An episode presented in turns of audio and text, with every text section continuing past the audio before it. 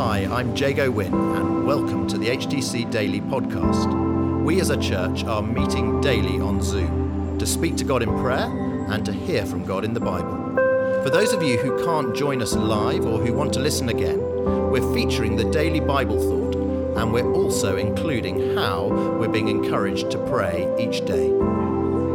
Today, it's Josh Moxon. Psalm 1.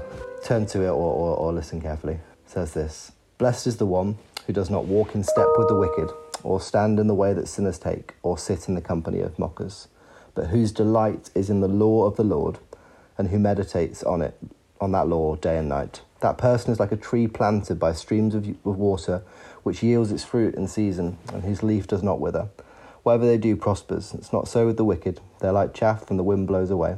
Therefore, the wicked will not stand in the judgment, nor sinners in the assembly of the righteous, for the Lord watches over the way of the righteous, but the way of the wicked leads to destruction. Psalm 1 was um, for a couple of years ago, for a whole year, the prayer for our youth at HTC. Psalm 1 was what we felt God led us to as a team. It was what we were praying for very specific young people in very specific situations, but also more broadly, just believing and hoping that we would be a group that delighted in God's word and that saw fruit.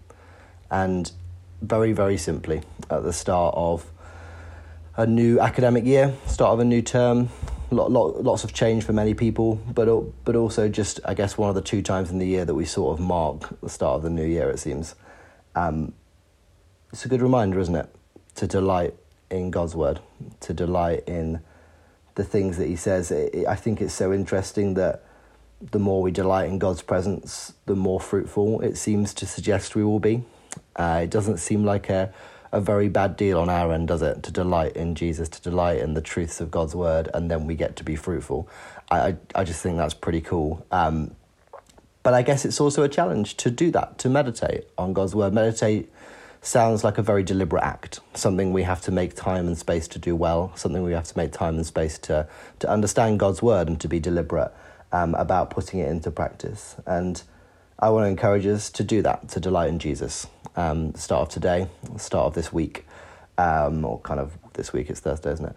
But at the start, at the start of this uh, of September, to to delight in God's word, um, in who He is, what He says about each of us, to remember it, to be reminded of it, to believe it even when it doesn't feel true, and to walk in it.